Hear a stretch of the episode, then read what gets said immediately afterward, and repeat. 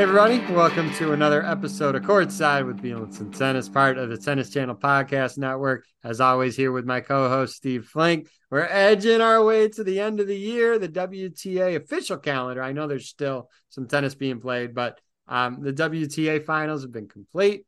On the men's side, we just finished the last Masters 1000 event. We still have their year-end championships to go. But I will start with this, Steve this was not the best of weeks for both the WTA and the ATP tour. And we'll get into the details about that. But at the end of the day, you know, we we we say the cream rises to the top, right? And in WTA finals, it was Iga Swiatek. And in the uh, Rolex Paris Masters event, I mean, why not? Why why why not be anyone other than Novak Djokovic?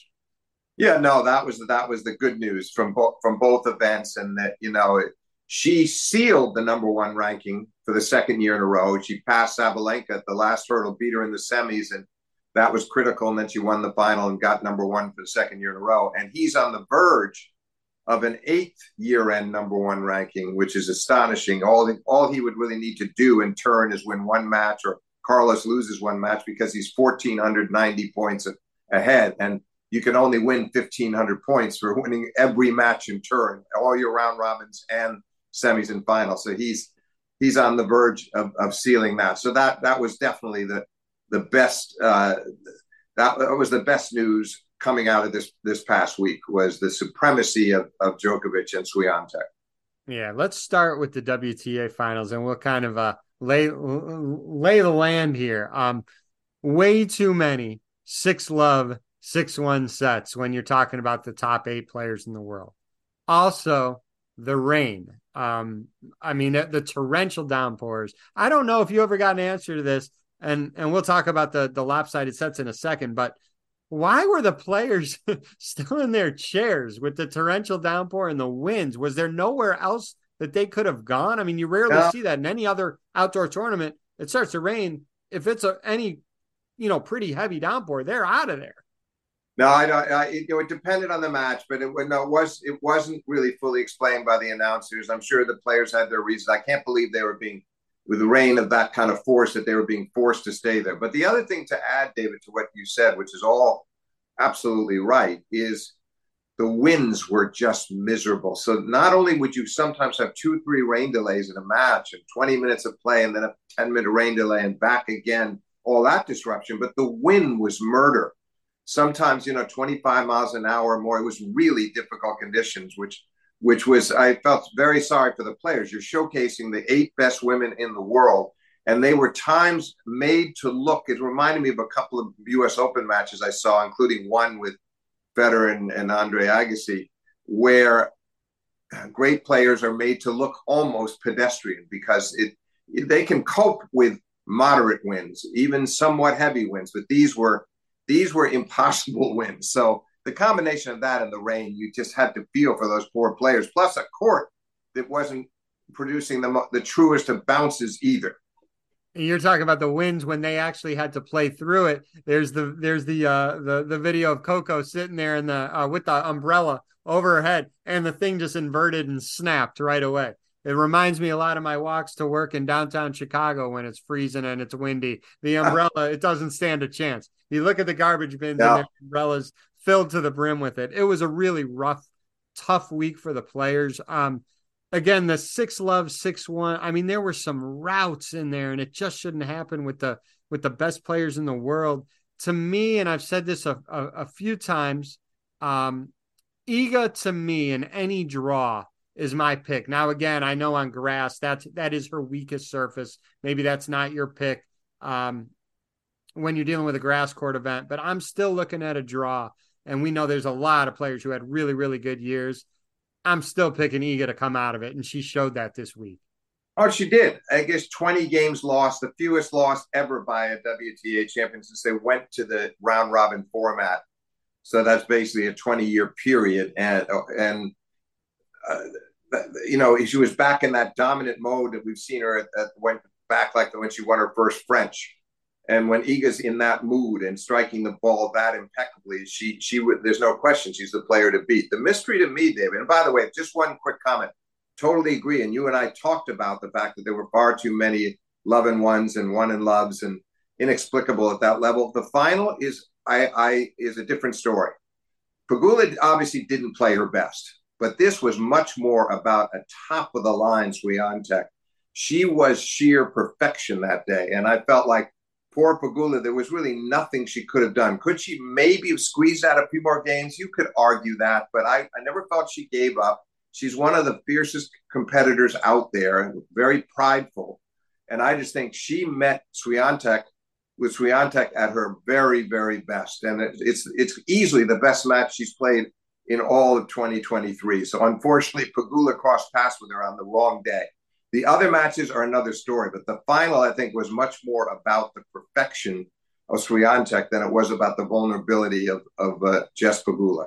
How about Jess Pegula? She's, I saw a stat, the only player to face number one, two, three, and four in the world in the same tournament since WTA and the open air since what, 1975, I believe. Um, yeah.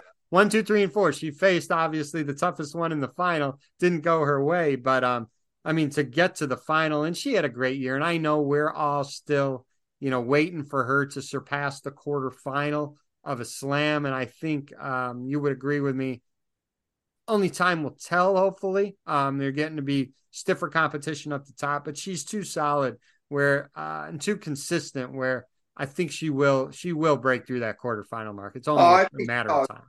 There's no doubt about it. And listen, in, on the positive side of things, Yes, she got obliterated in the final, but she beat Coco two and one. She beat uh, Sabalenka very easily. You know, she she didn't lose a set on the way to the final herself. That tells you something because she'd been the player in form just as much as Swiatek. So she can take that away. The fact that she had those big wins along the way, and the final didn't go the way she wanted, but she's shown. She beat Iga herself a few times this year. She's she beat Coco a, a couple of times. She's beat, she's had a lot of wins over top players. There isn't any one player that can can uh, dominate her match in, match out. So that that's reassuring to Pegula. The final didn't go her way, but she knows. She knows how well Iga played on that particular uh, day.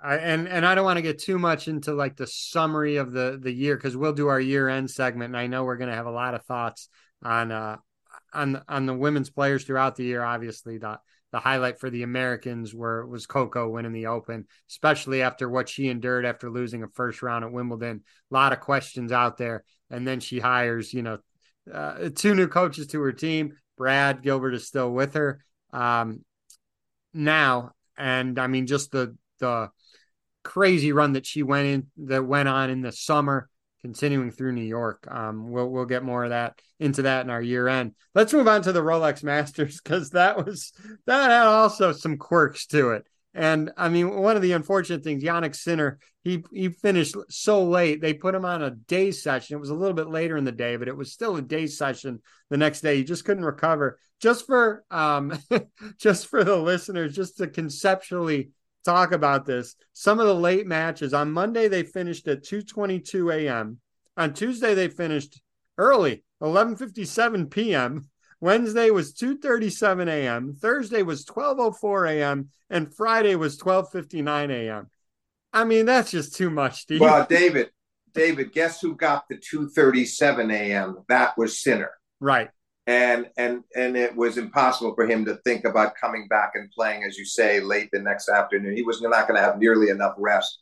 Very bad luck. I think, frankly, a very wise decision from him. Unfortunate for the tournament, but he's got Turin to think about now, playing in front of his home country's fans, and and that was too bad because he'd come off the win in Vienna over Medvedev in the final. Won a couple of tournaments this fall. He's really been hot, and uh, that was too bad that his tournament had to end in that fashion. But we got some some dramatic result well, not results but we got some really compelling stuff later on and mainly because of novak because novak he was almost victimized by a, a stomach bug and so after a routine win in his first match against Etcheverry from Argentina, he then was in real trouble against Griekspoor, and he lost the first set, and he looked like a zombie. You know, up four one, lost the set, and then the second went to a tiebreak, and he played a, a first-rate tiebreaker and then eventually won six-four in the third, but not before the score was locked at four all, and then he buckled down and won the last two games.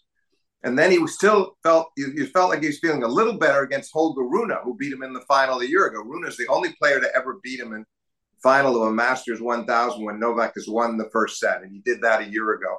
So that was interesting because Becker, Boris Becker, being in Holger's camp now, and uh, Novak's former coach, and Rune playing better again after a terrible slump post Wimbledon. And that that that match, Novak looked a little healthier, but it still went three long sets, and he had he almost had it in straight. Was up a set in five four, and four or five. Uh, uh, Rune was serving uh, to to stay in the match, and he saved it with a service winner, and eventually won that in a tiebreak. One of Novak's few poor tiebreakers of the year, and he said he thought it was his worst. But then he comes back and wins that six four in the third. He looked like he was feeling a little bit better, but then you saw in the semis against Rublev, you could see again in the first set the way he was walking around that he was really struggling with this thing. It was just obvious in his movement and his mannerisms, the lack of of that intensity and not emotive. There were a lot of telltale signs. But he came from a set down against Rublev, and again he wins the second in another great tiebreaker, seven points to three, where he, he you know gave away nothing and and he had an ace in there and that's some incredible defense and it was it was really about as well as he could play. And then he got the trainer out after the second set but had to get his back rubbed because he'd strained his back. Luckily that turned out to be insignificant and he he eventually won 7-5 in the third there. But so he's playing these three hour matches one after another but finally in the final against Grigor uh, Dimitrov he wins routine 4 and 3 you know, 12 out of 13 he's won against Grigor now in their careers. But it was no routine tournament. I don't think Djokovic has ever had to play that many matches where he's had a stomach bug, something that's been plaguing him and uh, sapping his energy day after day after day. And he said after the final, David, that he uh, he really couldn't keep any food down. He would have one meal a day, and he tried to just get have a lot of liquids. That he thought that's the best way to combat a stomach problem is just keep hydrating, but he couldn't eat much. And you could see that at times the weakness, and you could, it was just very obvious he wasn't feeling well at various junctures of those matches. But in the end, I think the incentive was Carlos lost early. He lost his opening match. Are you concerned about Carlos right now? With is it a little he bit. said it's a very long year. Are you concerned about his health, and do you think he'll be healthy for for Turin?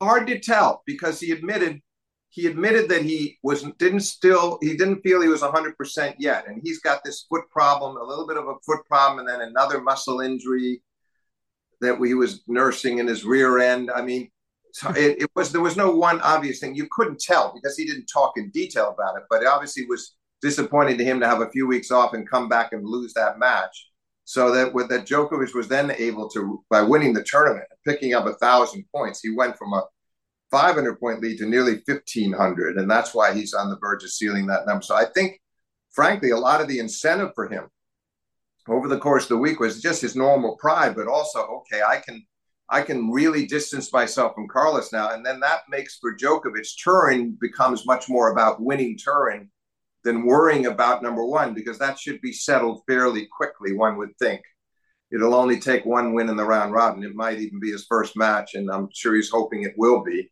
and and then it's all about just focusing on the tournament. But I don't know what to expect from Carlos. I really don't. I he has not won a tournament since Wimbledon. Most of those losses, David, were you could say certainly justifiable. He right. Loses. I mean, you, I mean, the first thing that comes to mind after Wimbledon was the Cincy final against right. Novak. And epic. And that was actually the best he played in all those defeats by far. And he had a match point against Novak in the second set tiebreak. Lost it eventually in a down to the wire in the third set tiebreak. And then he lost, obviously, to, he had lost the week before that, lost lost to Tommy Paul, a bit surprising, and and uh, then he loses to Medvedev, but Medvedev is Medvedev, and even though he had crushed Daniel a couple of times early in the year, you can understand that. But then, you know, since then, up and down, losing to Sinner, losing to Grigor, now this loss to the young Russian player, and it's it's been a tough road for him. And you know maybe he's tried to play through these injuries too much and he still looks so good in most of these cases in terms of mobility and the agility and the shot making that sometimes maybe that obscures what he's really feeling inside. So you, i hope all i say is this david i hope he should only play Turin if he feels like he really is 100%, because the danger is he does something to himself. He gets injured worse by playing day after day against the top players. At least in this case, it was over with in one match in Paris. Then he has the time to try to get to 100% physically, uh, you know, virtually a two week stretch. But if he, if he, needs to be very confident about his physical state, or I don't see what the point of even going through with it. Yes, you want to play against the top players, but not not if you're not feeling your best. Not if you feel like you could go out there and lose two or three matches, or or perhaps exacerbate what, uh, whatever injuries you've got right now. So that'll be very interesting to see what he decides to do, and that if he does stay in, how does he look in those first couple of matches? Because they're not going to be they're not going to be any easy ones. No, there's no there's no easing your way into this tournament. I can say no. that much. Um, no. Yeah, it, and it was interesting to me that he did say, you know, this has been a long year, and I think um, him and his team will will will kind of strategize, maybe um, do something, tweak a tweak a few things to his schedule, uh, not only just for next year but but the future. Because again, the type of tennis he plays is very physical type of tennis, and hopefully their their team can strategize and he can keep um, keep healthy here on out.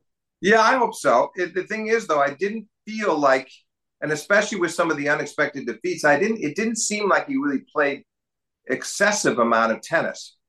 And his his year started late because he couldn't play in Australia. He was already injured then. And then he comes back and plays a couple of those clay court tournaments prior to the hardcourt swing in Indian Wells, Miami. But I felt all the way through, well, it's a pretty sensible schedule. He's getting his rest weeks in. And up until really right up until the fall, it seemed like he wasn't, he was okay. And now maybe he, maybe there were some nagging, you know, niggling injuries as they call them, but overall he was holding up okay and seem, seemingly he was all right. But now it's caught up with him again. And that's why the Turin decision will be a an important one for him. No, I agree. I agree with that sentiment. Yeah, look, I think we would be doing a big disservice to our listeners if we did not stress um, the great play of Grigor Dimitrov. I mean, my gosh, he has turned back the clock, Steve.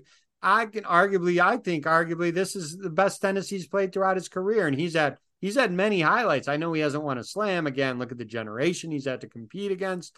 Um, but I mean, 2000, I think 2013 was a great year. 2017 was a great year. Um, he's had several really good years. This is the what the first time uh, he he reaches back to back Masters semis for the first time since what 2014. I yeah. think that was. Um, he's had an incredible few weeks and really really good year. Yeah, and you look at the wins that he's had. You know, he had in Shanghai. He knocked off. He knocked off. He was he beat Carlos there. That was another one of Carlos' lost, but he played a great match. And you look at uh, this week where he beat Medvedev and Hurkacz uh, before, uh, you know, and finally Tsitsipas in the third set tiebreak. Beats both Medvedev and Tsitsipas. He beat in final set tiebreaks, and then he loses to Novak. But those were, were great performances, and so you look at that level, and I do believe it, it equals or surpasses anything he's done before. 17 was a bit of a window. Djokovic was hurt he wasn't in the year-end championships. Grigor played a great year-end championships and won it. He, he he took advantage of opportunities, but I'm not sure his level isn't even higher now. So I think you know there's a shot we could see him next year if he has a good start to the year, push push his way into that top ten. And uh, you know I think he's very excited about the ground he gained over the latter stages of the season after really only a so-so year up until then. But physically, he looks great, Steve. He doesn't look as a physically, he looks really, really good. Yeah, he does, and he had that leg taped up, but it didn't matter. The mobility was that was obviously very precautionary because the way he moved was spectacular. Yeah. So I, I, and and yeah, I, you could tell by the way he talked and the emotion he conveyed how proud he was of what he'd done and the joy and the jump for, jumping for joy after the Tsitsipas match, which he closed out in a tiebreak with four incredible winners, three passing shots and a and another point where he took the net away from from uh, Stefanos and ended up putting away an overhead himself on the bounce. So I mean, played a perfect tiebreak to finish him off, a great tiebreak to finish off Medvedev, and he just was outclassed by Novak. And Novak by then, it, he said by Sunday he started, he felt a little better. He was better than he had been, so you could see that he was also determined to get it done and straight. And he just couldn't make any impression on Novak's serve. He never had a break point in the match. But that's no disgrace. That's Djokovic doesn't take away from everything that he achieved leading up to it. And I, I'm excited about what he might do in the early, well, really all through the all through the 2024 campaign. He's he can be a factor. Yeah, I, I, I agree. I'm looking forward to seeing how Grigor does as well in 2024. Um, a few concluding thoughts. I know we, you and I probably discussed this maybe a couple years ago when Roger was still playing full time on tour.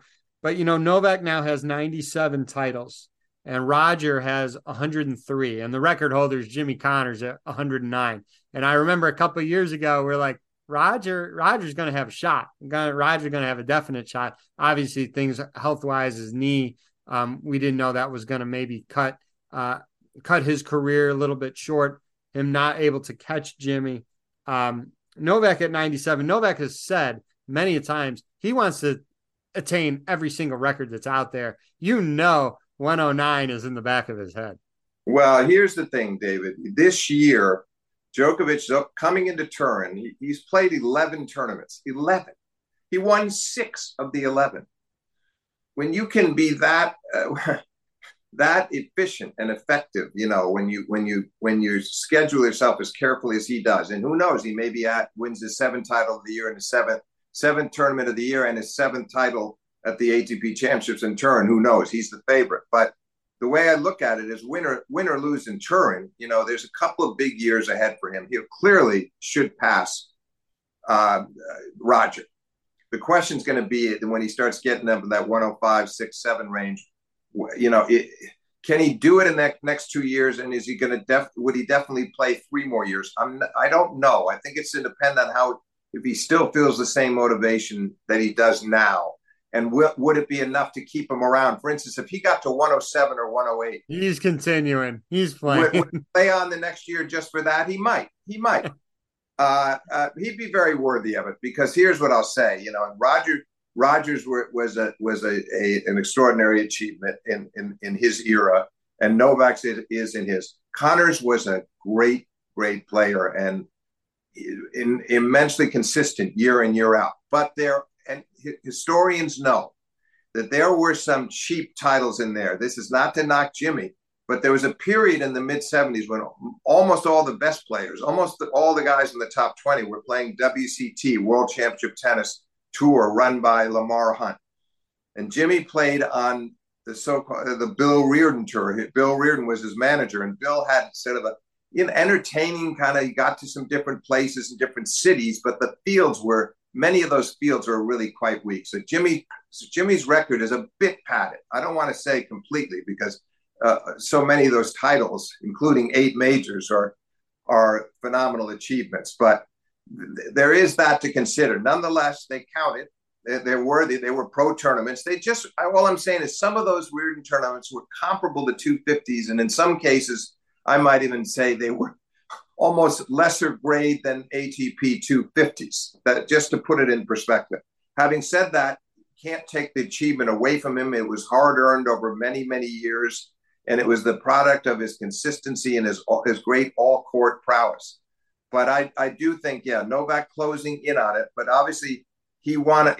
Ideally, he would could get it done in the next two years, and he just might. If he won say seven tournaments next year and six the following year, that you know, that, that then he's then he's there. So you know, he, he he's he's he's in a great spot right now to be at 97. So my prediction, Steve, is if he's close, even if he doesn't get in two years, if he's close to that 109, he will continue on just because of what he stated as far as getting as many records possible. Yeah, they absolutely. And this one wasn't at the top of his list, but it'll get more and more interesting to him and more and more motivating to him as, as he, gets, he gets closer. The question would be if he kind of if he'd added a bunch more majors in the next few years and he's starting to run out of that limitless willpower and and ambition it, let's just say that he tied connors that he's tied with connors wins 12 more titles over the next two years i don't know if he necessarily hangs around to break it because he would know that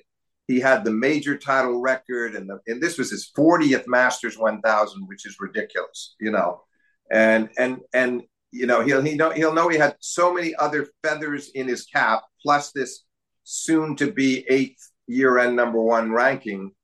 Plus, that if he gets that year end, he'll also go over 400 weeks at number one, by because it'll carry over into the off season in, in, into next year. So he'll he'll get beyond 400 weeks. So all of these things are going to be already in his collection. So whether it would be enough if he were tied at the end of 2025 to make him play another year, I don't know. But I do think it, he'll it'll, it'll make him extra motivated week in week out as the coming year comes. Whenever he's playing, to think that each title is getting him closer. And the first the first one first thing he wants to do is get to 100. That would be very satisfying. Then the next is pass Roger, get to 104, and then he'll then he'll start setting his sights on Connors. But but I just don't know whether he'd hang around an extra year just for that. Ah, he'll be at 108 and he'll start playing a couple 250s just to surpass him, Steve. Never know. Could be. Could be. Uh, I do want to end um I do want to end this episode on on a serious thought and Steve, you're closer um to this person more than others um obviously because you wrote um great book on him Pete Sampras Greatness Revisited. Um you know Pete recently came out with a statement uh, about the health of his wife um, to me, I kind of read the statement. I'm hoping it's true that she's um, his wife Bridgette Will uh, Wilson is more on the recovery mode. Again, I don't know anything personal about Pete or Bridgette, but how I interpreted the statement, it sounded that she was at this stage more in the recovery mode. Let's hope that is true. But sending good vibes, uh, sending prayers to the Sampras family. Um, and again, uh, you want to get a better look on Pete, his career, definitely go check out my co-host uh, book that he wrote with Pete. Pete Sampras Greatness Revisited. And Steve, I, I, know you echo my thoughts. I'll let you add any. Oh, absolutely. No, listen, we all uh, we're all pulling for him, and that's what he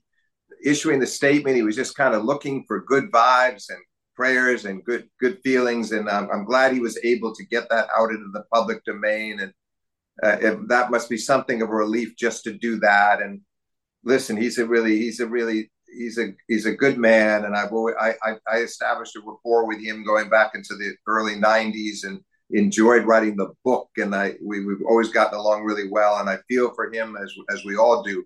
But I think um, I'm sure she's in very good care, and and I, I got to believe she is making progress. So I, I really wish them both all the best.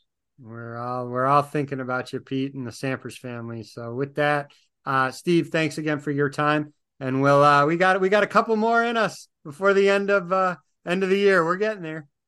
Yeah, no, I'm looking forward to to talking after. I mean, Turin, there's certainly going to be some dynamic matchups there because you, you just look at it, David. I mean, so you're going to split up Carlos and Novak, assuming Carlos does play. You split up Novak and Carlos. You split up Medvedev uh, and and Sinner, and and then um, and then then you got you know, the likes of Tsitsipas and Zverev and Holger Rune making his debut, and Rublev is right in there too. So these groups are going to be strong. We're guaranteed good matchups.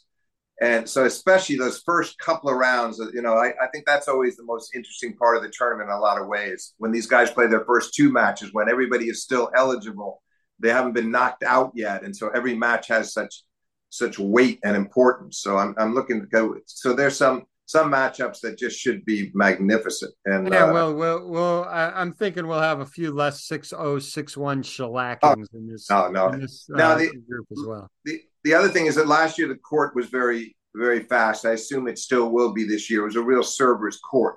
So that again, that is also going to almost ensure a lot of seven five seven six sets. You know, guys are going to be holding serve. It's going to be quick conditions and I, but I think it's going to be a, a, lot of fun. And, you know, Sinner will be particularly interesting to watch there because he's going to, it either can propel him or cripple him, is the way I look at it, in the sense that you don't want to disappoint the fans. They could lift you to rare heights, and maybe he has one, you know, he has a great run. Or if for some reason, if he doesn't win his first match and he's feeling it in the second, it could, he, he just does not want to let them down. But at the very least, he wants to be in that in the semifinals. And on form, he should be the way he's played this fall. He should win two out of three matches in his group and get to the semis. But easier said than done. Yeah, especially with this crew. Um, yeah. Well said. Looking forward to seeing it. I want to thank you again for your time. This this was fun. Thanks, David. Enjoyed it.